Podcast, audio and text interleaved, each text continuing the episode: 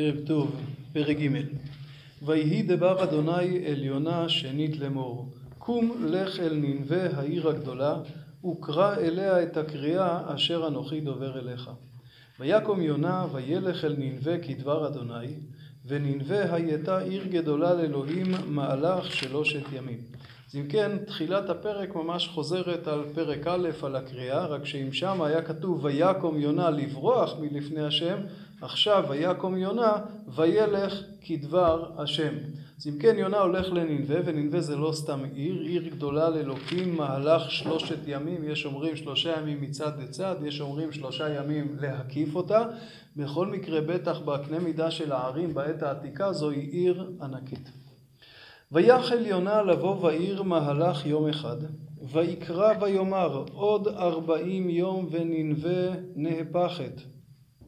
ויאמינו אנשי ננבה באלוהים, ויקראו צום, וילבשו שקים מגדולם ועד קטנם. ויגע הדבר אל מלך ננבה, שימו לב, זה התחיל אצל העם, האנשים שהם שומעים את הקריאה של יונה, ואיכשהו זה גורם להם לקום, לקרוא צום, ללבוס שקים, המלך קורא שמשהו מתרחש, והוא משדרג את האירוע. ויגע הדבר אל מלך ננבה, ויקום מכיסו, ויעבר הדרתו מעליו, ויכס שק, וישב על האפר. ויזעק ויאמר בננבה מטעם המלך וגדוליו לאמור, האדם והבהמה, הבקר והצאן, אל יטעמו מאומה, אל יראו ומים אל ישתו. ויתכסו שקים האדם והבהמה ויקראו אל אלוהים בחוזקה וישובו איש מדרכו הרעה ומן החמס אשר בכפיהם. מי יודע ישוב וניחם האלוהים ושב מחרון אפו ולא נובד. זאת אומרת המהפכה החלה אצל העם. כבר העם באים וקוראים צום לובשים שקים וכדומה אבל המלך מעלה קומה. המלך מוסיף מוציא צו לכולם לכלול גם את הבהמות לקרוא אל השם. ותשימו לב, נקודה מאוד משמעותית, אצל העם לא מצאנו תשובה, מצאנו צום, מצאנו קריאה להשם, שיפר את רוע הגזרה אולי, אבל מלך ננבה מצווה שישובו איש מדרכו הרעה ומהחמאס אשר בכפיהם, שאמרנו שזה אולי הדבר המרכזי שעליו נגזרה הגזרה. ואכן, וירא אלוהים את מעשיהם כי שבו מדרכם הרעה. וינחם האלוהים על הרעה אשר דיבר לעשות להם ולא עשה. הפרק הזה הוא פרק מפליא. יונה יוצא לדרכו, קשה לומר שבהתלהבות גדולה, שימו לב שמה שהכתוב לפחות מתאר זה קריאה מאוד מאוד לקונית, האם הוא אמר מעבר לזה? לא יודע, אבל זה מה שהכתוב מתאר. והפלא ופלא, מהפכה של ממש. זאת אומרת, כל העם, המלך, כולם לובשים שקים וכן הלאה, עד שבאמת בסופו של דבר הקדוש ברוך הוא חוזר בו מהגזרה. שאלה הראשונה קודם כל זה איך זה קרה? זאת אומרת מגיע יונה, אף אחד לא מכיר אותו, קורא קריאה כזאת, אם היה מישהו עובר היום וקורא קריאה כזאת היו מאשפיזים אותו במקרה הטוב, אין כבר, ופתאום מהפכה שכזאת וחז"ל באמת התקשו, ולכן חז"ל והפרשנים, הרד"ק מביא את זה, מספרים סיפור שלא כתוב. כלומר, אומר הרד"ק שהמלאכים מהאונייה הגיעו לננבה. לפני יונה, המלאכים כבר הגיעו, ואתם לא יודעים מה קרה לנו, וסיפרו את כל הסיפור. כשמגיע יונה, כבר כולם יודעים שזה איש אלוקים, כולם כבר יודעים שאם יונה אומר משהו זה אכן... אה, אני, עכשיו...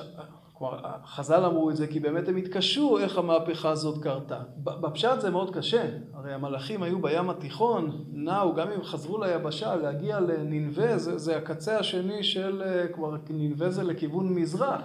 יכול להיות שהטראומה שהם עברו, הם עברו להיות שיירת גמלים, אני לא יודע. אולי השמועה הגיעה, אבל לא משנה, אבל חז"ל רוצים להגיד פה אמירה, כן? לוכד חכמים בעורמם, יונה רצה לברוח, ולא רק שהוא לא הצליח לברוח, אלא בסוף מה שגורם לאנשי ננבה לחזור בתשובה, זה דווקא הסיפור שהיה לו. אבל אפשר אולי לומר על פי הפשט ש, שאכן בהפוך על הפוך מגיע יונה משום מקום, איזה אינטרס יש לו סתם להגיד. ויונה הוא נביא, הוא איש אלוקים, ראינו איך הוא משפיע על המלאכים.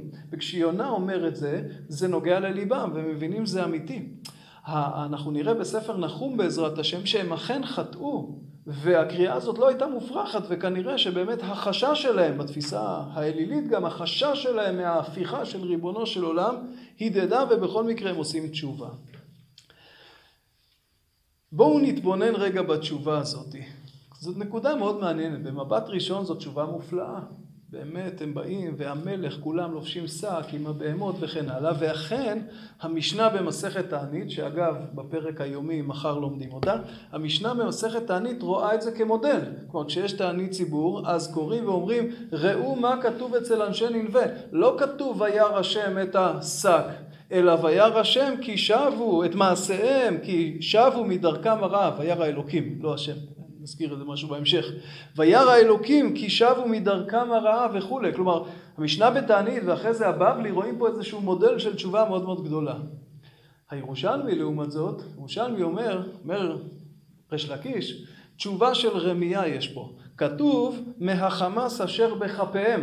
מה שבכפיהם, מה שגלוי הם החזירו. מה שמתחת למזרון, מה שמתחת לבלטות, מה שנסתר, את זה הם לא החזירו.